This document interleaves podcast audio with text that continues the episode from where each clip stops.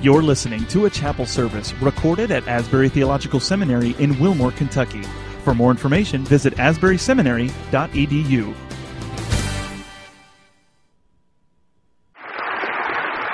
Thank you. Thanks very much. Uh, how do you follow that? I haven't seen this much enthusiasm in a crowd since I was with the Aggies at Texas A&M. Unbelievable. This is my first time to Asbury, and I'm, I'm just delighted to be here and very grateful for the invitation to deliver the Ryan Lectures this year, which will be dealing with the topic of science, or rather faith, in an age of science. Back in 1896, the president of Cornell University, Andrew Dickson White, published a book entitled A History of the Warfare of Science with Theology in Christendom.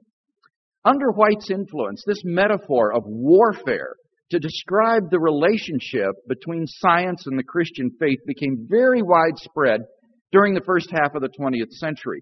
The culturally dominant view in our society, including Christians, is that science and religion are not allies in the search for truth, but adversaries. What's happened, however, in the second half of this century is that historians and philosophers of science have come to realize that this supposed history of warfare is a myth. White's book is now regarded as something of a bad joke, a popular piece of uh, distorted propaganda. As Thaxton and Pearcey have pointed out in their recent book, The Soul of Science, for over 300 years, from the rise of modern science in the 1500s until the late 1800s, the relationship between science and religion can best be described as an alliance. Historians of science now recognize the indispensable role played by the Christian faith in the rise and development of modern science. You see, modern science did not originate in the Orient or in Africa, but in Western civilization. Why is this so? It's because of the unique contribution of the Christian faith to Western culture. In contrast to Eastern religions and folk religions, Christianity does not view the world as divine or as inhabited by spirits, but rather as the natural product of a transcendent creator who designed and brought it into being. And thus the world is a rational place which is open to exploration and discovery.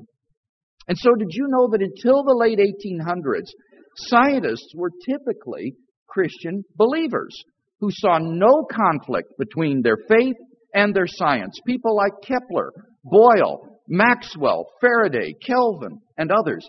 The idea of a warfare between science and religion is an invention of the late 19th century, a cultural myth carefully nurtured by secular thinkers who wanted to undermine the cultural dominance of Christianity and replace it with a worldview of scientific naturalism. That is to say, the view that only the physical world is real and that the only way to truth is through science. And they were remarkably successful in putting through their agenda. Now, the worldview of scientific naturalism rests upon two fundamental assumptions.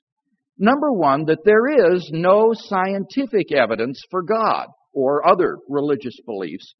And number two, that the only way to discover truth is through the scientific method. Now, let me say immediately, with respect to that first assumption that there is no scientific evidence for God, that I think this assumption is simply false. It seems to me that both the origin of the universe at a point in the finite past as well as the incredibly delicate balance of initial conditions necessary for intelligent life, simply given in the Big Bang, both point beyond the natural world to its ground in a transcendent creator and designer of the universe. So even if one should not believe anything unless it can be scientifically proven, the hypothesis of the existence of God could compete very well, I think, with many scientific hypotheses. But this morning I don't want to talk about that point. I'm going to address that in the other two lectures to follow. Let's concede, for the sake of argument, that there is no scientific evidence for God. is it rational to believe in God without scientific evidence? Well, that all depends upon whether or not we accept that second assumption, namely that the only way to discover truth is through the scientific method. And it's this second assumption that I'd like to examine with you this morning. The attitude that the scientific method is a model or the model for discovering truth was characteristic of certain 19th century philosophers. For example, W.K. Clifford held that it is irrational and immoral to believe anything unless it is proven by evidence. Even today, the Canadian philosopher Kai Nielsen says that the spectacular success of modern science in discovering truth about the world implies that we should make the scientific method the model for all knowledge whatsoever. Now, essentially, what these men are proposing is a criterion of rationality. They're trying to set down a rule or a standard by which we should measure our beliefs. And beliefs which do not measure up to that standard should be discarded. Well, what then is this criterion? Well, it appears to be something like the following Do not believe anything unless it is either self evident, incorrigible, or scientifically proven. Now, let me define what I mean by those terms. By self evident, they mean uh, true by definition, or necessarily true. The truths of mathematics and logic would fall into this category. Once you understand such statements, then you immediately see that they must be true. And therefore, it's rational, according to uh, this criterion, to believe such statements. Incorrigible beliefs are beliefs which I cannot be mistaken about. For example, take the belief, I feel pain. Even if you're not hurt and you're merely imagining your injury, nevertheless, it is true that you feel pain. Since these sorts of beliefs just report your subjective state of mind, rather than state some objective fact about the world out there, so to speak, you cannot be mistaken about them, and therefore it's rational to hold such beliefs. Thirdly, it's much more difficult to define exactly what one might mean by scientifically proven beliefs. I mean, how much evidence does it take for something to be proven? And proven to whom, we might ask. But these problems aside, I think we do have a sort of rough and ready idea of what's meant here, namely statements which are based upon empirical evidence. According to scientific naturalism, then, we should accept only beliefs which are either self evident or incorrigible or scientifically proven by empirical evidence. And if we believe anything which was, does not fall in one of these three categories, then we are irrational. And of course, the objection goes that belief in God, or any other religious belief for that matter, is neither self evident, incorrigible, or scientifically proven. And therefore, it is irrational to believe in God. But the problem is that philosophers of science and philosophers working in the theory of knowledge have shown that this criterion is hopelessly flawed. And what I'd like to do this morning is to examine this criterion and show exactly why it fails and what implications this has for belief in God. And I'm going to divide my remarks along the lines of two criticisms of this criterion of scientific naturalism. First, there are other types of truth than scientific truth. In other words, the criterion is too restrictive. It's very easy to show that there are other kinds of truth which are not self evident or incorrigible or scientifically proven, but which we all accept and are rational in doing so. We may grant that the scientific method is the best method for getting at scientific truth or empirical truth. But it doesn't follow from that that it should be the model for getting at all truth. I'm reminded in this connection of a story told by the British philosopher Gilbert Ryle about a bursar at Oxford University who meticulously kept financial records on everything at the university. Indeed, he claimed to know everything about Oxford University, down to the minutest detail. Now, we might protest, oh, that's ridiculous. What do you know about uh, Professor Swinburne's lecture last Tuesday? Or about the flowers in the garden at Magdalen College? Or about Spinoza's Tractatus in the Bodleian Library? To which the bursar would reply, Oh, I know all about those things. And he would open his financial books. I can tell you exactly how much the university paid Professor Swinburne to deliver his lecture last Tuesday. And I can calculate the costs for the university to heat and supply electricity to the room during that hour. Moreover, I know the cost of all the seeds for the flowers at Magdalen College, and how much we pay the gardener to tend the plants. I can even tell you, as for the Tractatus, how much the university paid for that book, how much it's worth today, and I can even calculate how much it costs the Bodleian to shelve it. I know all about these things, you know. well, I hope you get the point. Certainly the bursar's knowledge was universal in its extent. He knew something about everything at the university. But the point is that he knew about them only in one aspect, the financial aspect. He knew nothing about the truth of Professor Swinburne's lecture or about the beauty of the flowers in the garden at Magdalen College, or about the coherence of Spinoza's ideas in the Tractatus. He could only tell you about one aspect of reality. Now, in exactly the same way, there might be some scientific truth about everything in the world, but that's only one aspect. To think that scientific truth is all the truth there is is just as myopic as the bursar who thought that financial truth is all the truth there is.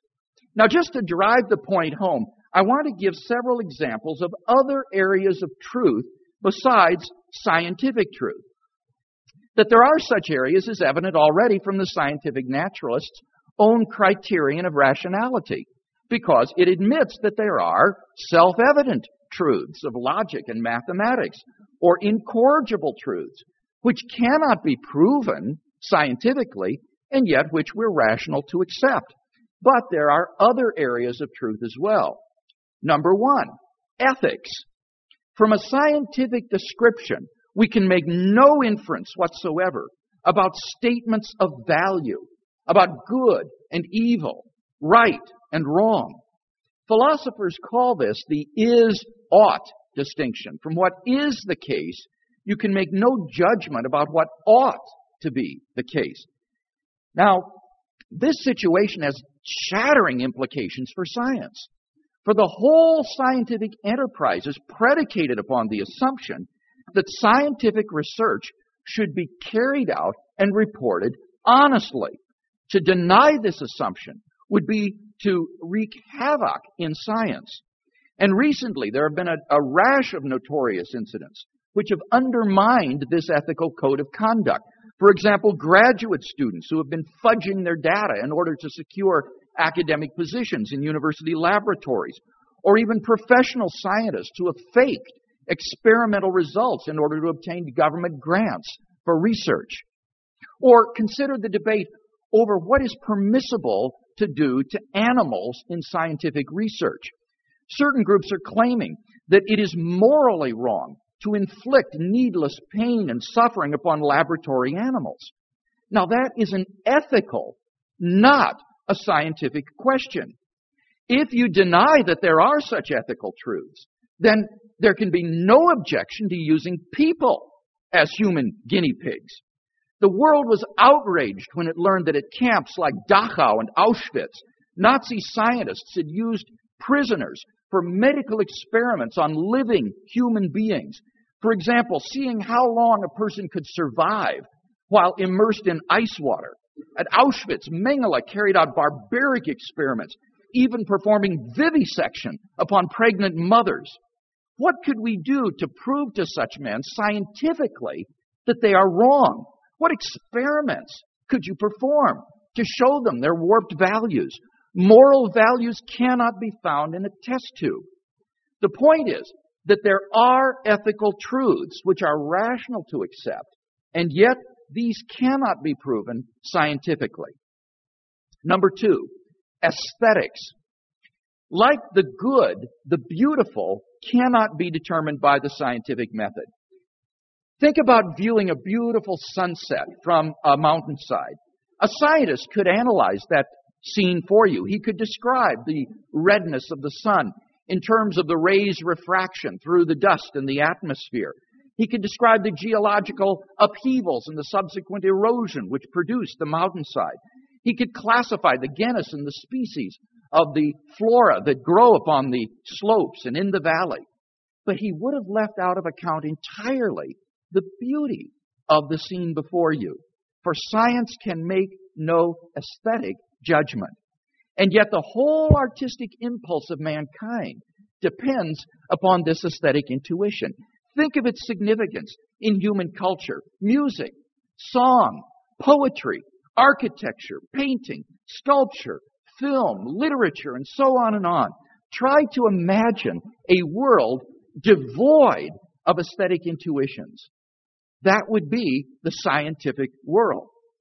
But even scientists cannot escape uh, aesthetic judgments in their work. Very often, in scientific literature, one finds, for example, equations described as elegant or beautiful. In fact, beauty is even proposed by many as they test for the truth of a scientific theory. There are aesthetic truths, and we all know it. There is an objective difference between the ceiling in the Sistine Chapel and the ceiling in my house. And yet, this whole realm of the aesthetic is closed to the scientific method and scientific proof. Number three, metaphysics. There are truths about the nature of reality which we all accept and yet which are not capable of being proved scientifically. For example, how do you know that you're not a brain in a vat? How could you prove scientifically that you're not a brain in a vat of chemicals wired up with electrodes being stimulated by some mad scientist to believe that you are actually a student at Asbury Seminary sitting in this chapel hearing this lecture. Why, he might even be stimulating your brain to believe that it's impossible that you're a brain in a vat. How could you prove scientifically that you're not?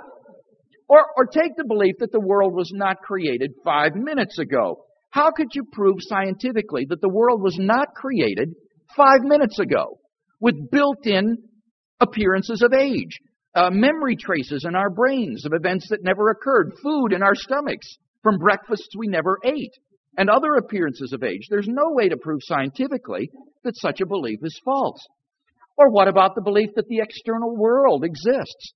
How could you prove scientifically that it's not all just an illusion or a projection of your mind? Or finally, take the belief that other minds exist. How could you prove scientifically that the people sitting next to you or around you are not just animals or automata that exhibit the behavior of an organism that possesses a mind. Now, you might think that these are questions which only some sort of a crack brained philosopher uh, like Jerry Walls uh,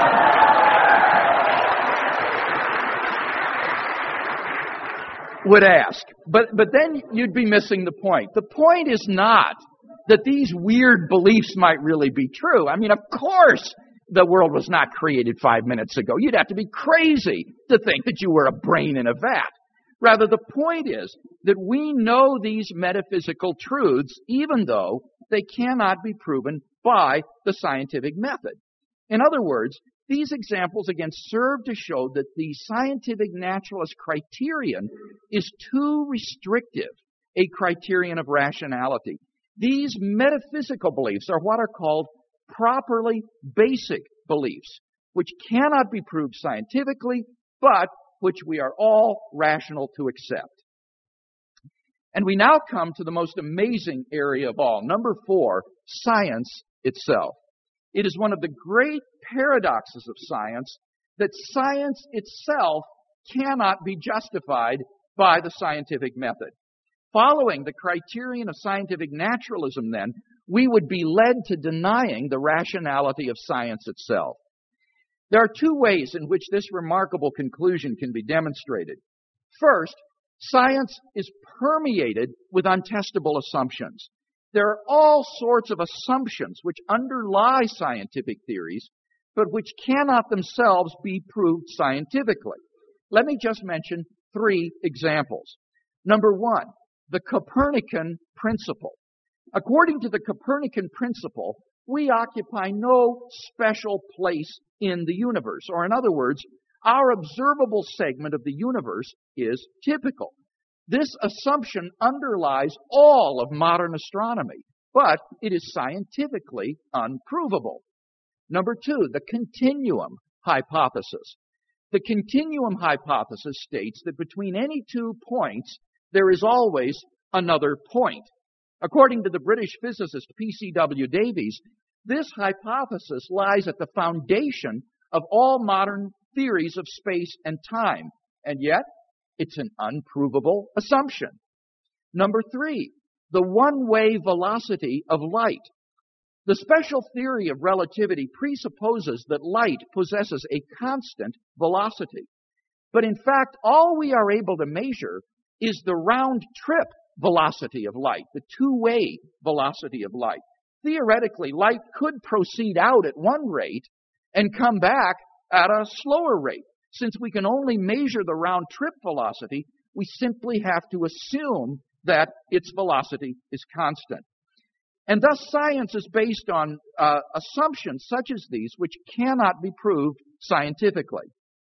Secondly, however, and even more fundamentally, the scientific method itself cannot be scientifically justified.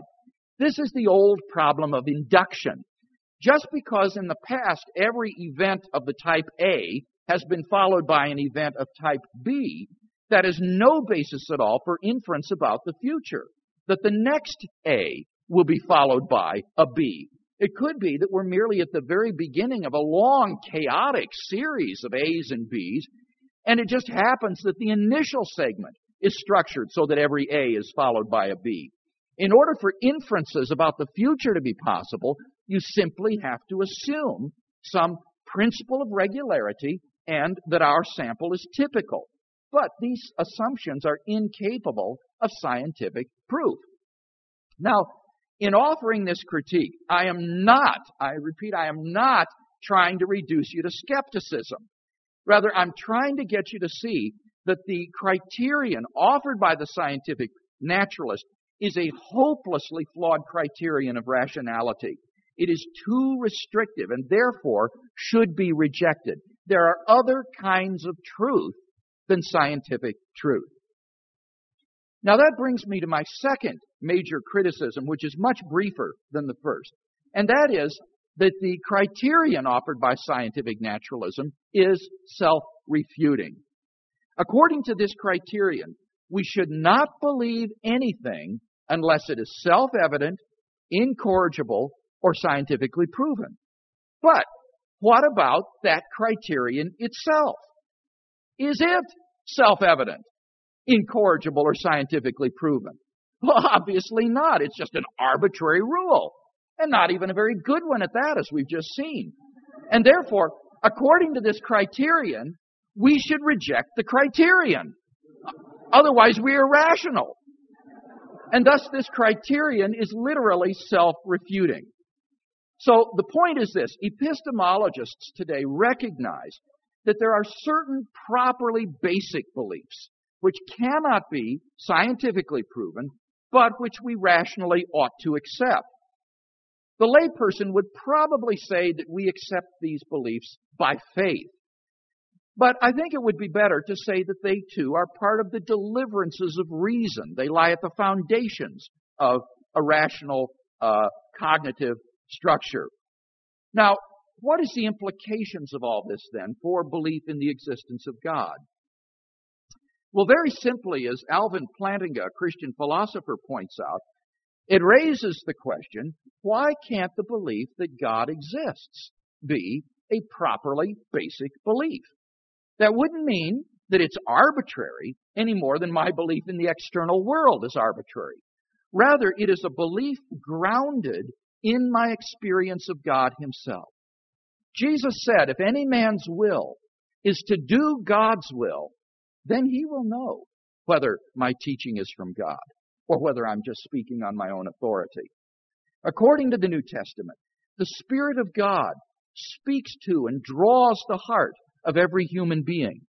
And if we respond to God with an open heart and an open mind, then God will make His reality clear to us. And thus proofs for the existence of God, even though they may still be cogent, have to take a back seat, I think. To illustrate, suppose you wanted to know if the boss were in his office. You might approach the secretary and say, Is the boss in? And she would say, Yes, I just spoke with him. You might also notice that the light is shining under the door from the office, and you might hear the voice of someone speaking on the telephone. And on the basis of this evidence, you might conclude that the boss is indeed in his office. But alternatively, you might yourself go to the door, knock, and meet the boss face to face. And then, although the evidence of the secretary's testimony, the light under the door, the voice on the telephone would all still be perfectly good evidence, they would no longer be the basis for your belief because now you've met the boss face to face. In exactly the same way, once we've met God face to face, then the proofs of his existence, though still cogent, I think, must necessarily be of secondary importance. What does this mean, therefore, that the Christian believes in the existence of God by faith? Well, again, I think that would be misleading.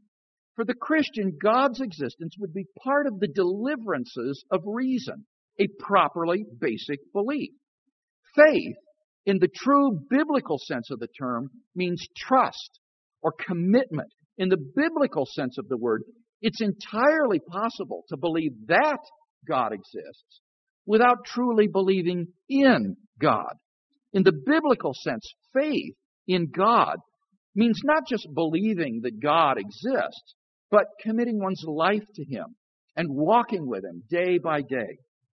So, in conclusion then, We've seen that the idea that we should only believe what can be scientifically proven is both overly restrictive and, in the end, ultimately self refuting. Many of our most important beliefs that we hold cannot be scientifically proven, and yet we are entirely rational in holding such beliefs. Now, we might say, well, we accept these sorts of beliefs by faith. But similarly, belief in God can also be entirely rational without being scientifically proven. And one might say similarly that one accepts belief in God by faith. But I think that it would be more accurate and less misleading to say that in both of these cases, such beliefs are among the deliverances of reason, and to reserve the concept of faith for that relationship of trust, love, and commitment that ought to characterize our walk with God.